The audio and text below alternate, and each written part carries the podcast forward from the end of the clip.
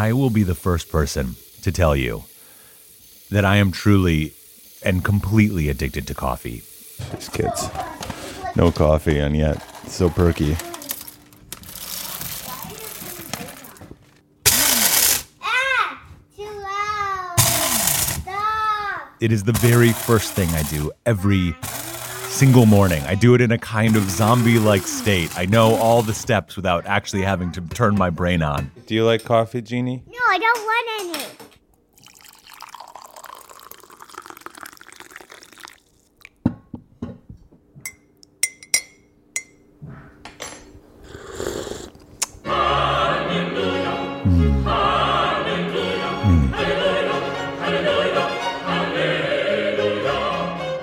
Besides being just my own personal addiction, coffee is a plant that transformed the world. It's a plant that helps people everywhere become human beings each morning. It is a plant that is sold in nearly every grocery store across the entire globe. And for decades, the place at the center of this essential coffee trade, this essential coffee explosion, was a building in Brazil.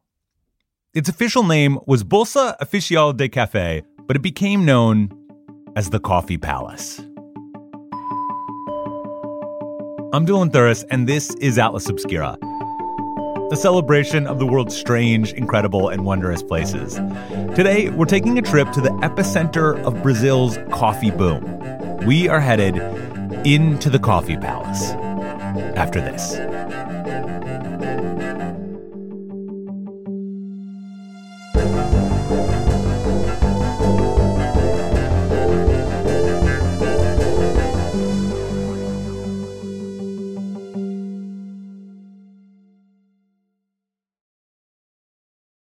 If you're looking for a place where the wide open skies and the towering mountains inspire you to find an untapped part of yourself, you might want to take a trip to Wyoming. It's a place where bold, curious spirits forge their own way on all types of adventures. There is no shortage of iconic, expansive landscapes out there. You can discover breathtaking hikes, stunning state parks, authentic Western culture, and other historic sites, along with the tales of famous outlaws like Butch Cassidy and pioneers like Buffalo Bill Cody. The truth lies west. Discover yours at travelwyoming.com. Hey, Earwolf, Team Coco, and Stitcher listeners. It's me, Ashley Ray, and I'm here to tell you about a special collection of podcasts in honor of Women's History Month. From TV I Say with yours truly, Significant Others with Liza Powell O'Brien, and Why Won't You Date Me with Nicole Byer, we are excited to celebrate all women who are part of the Sirius XM podcast family. So let's toast to these women led hosts and listen on Amazon Music.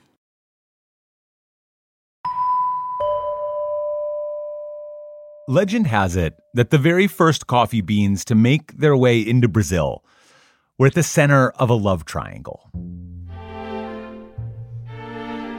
A Portuguese sergeant was stationed in French Guiana, and he was tasked with smuggling these coveted beans into Brazil.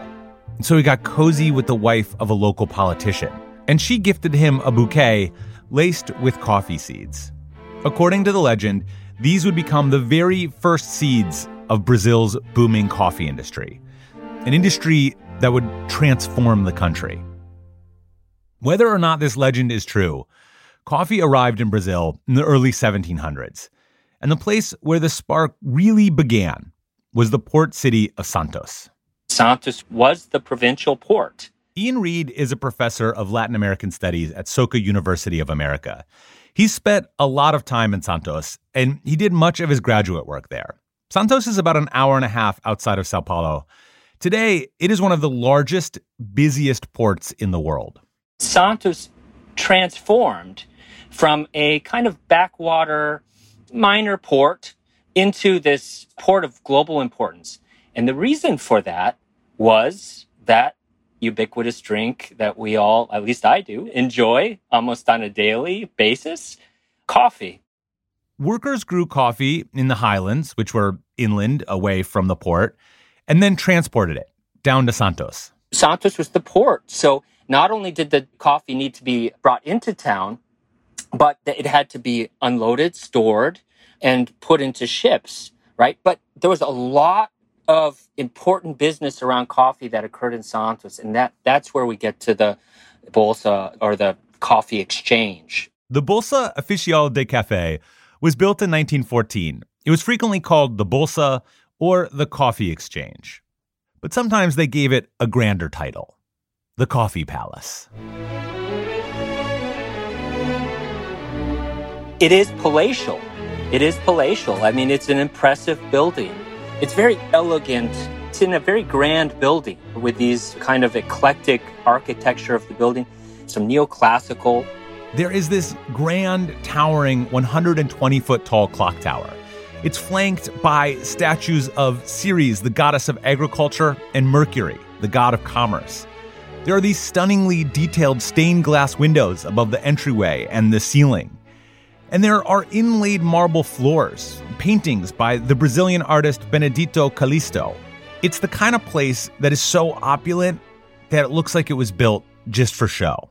But when you go into it, you really start to see that it served a purpose, right? Because ringing the central space, uh, it was sometimes called the auction room, are chairs. I think there's about 50 of them, almost like mini thrones.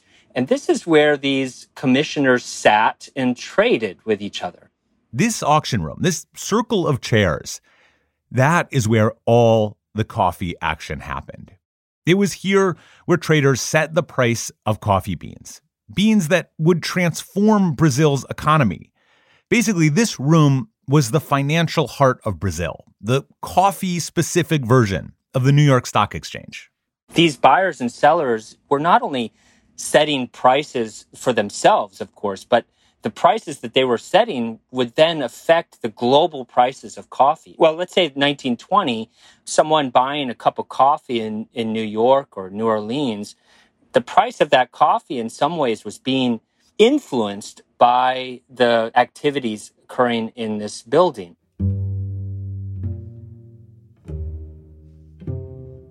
The story of coffee in Brazil is often framed as one of celebration. Coffee brought enormous wealth to Brazil, and many, many fortunes were made from this plant.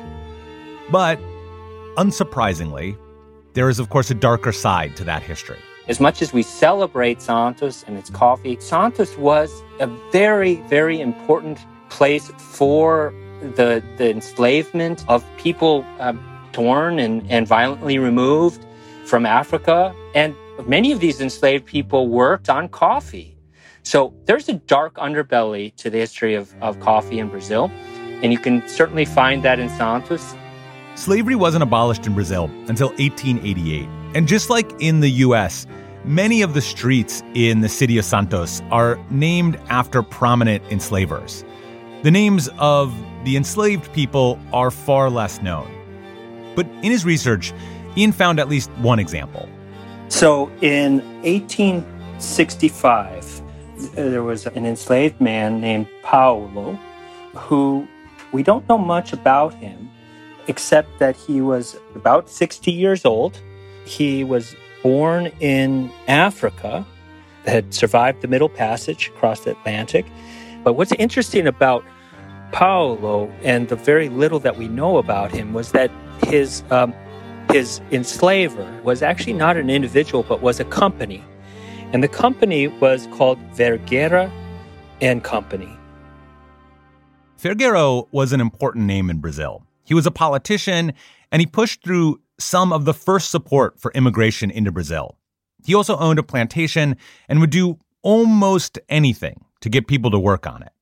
One of those people was Paulo. But it just goes to show how interconnected um, this history is between coffee and slavery. I don't think that Brazil would have risen to the position that it did, in which it, in many ways it controlled the global coffee market without slavery.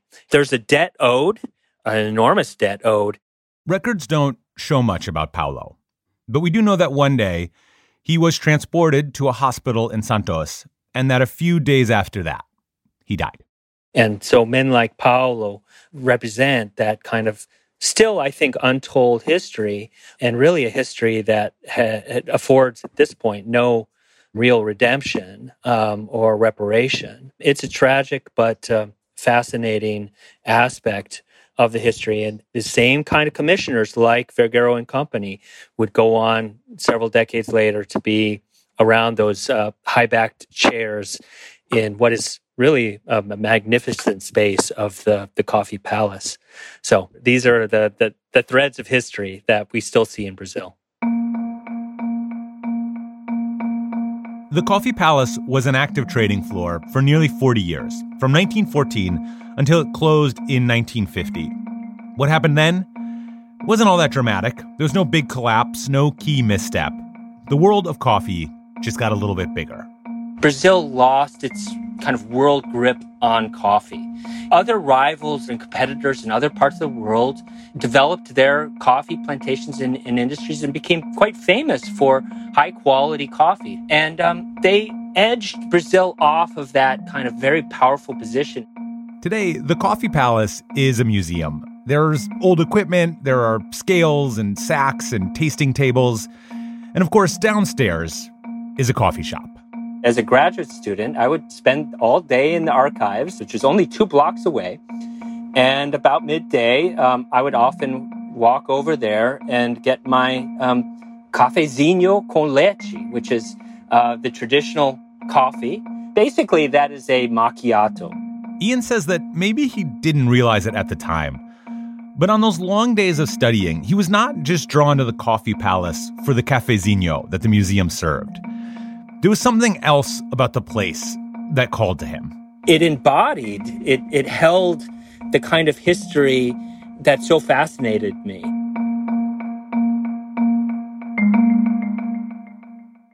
Within the Coffee Palace, there are twin histories of Brazil, intimately intertwined with each other. There's a history of pride, wealth, and the ascension of a city and a country. There's also the history of the enslavement of people like Paulo and so many others, the people on whose backs the entire industry was built. Both histories are true, both reside within the walls of the Coffee Palace.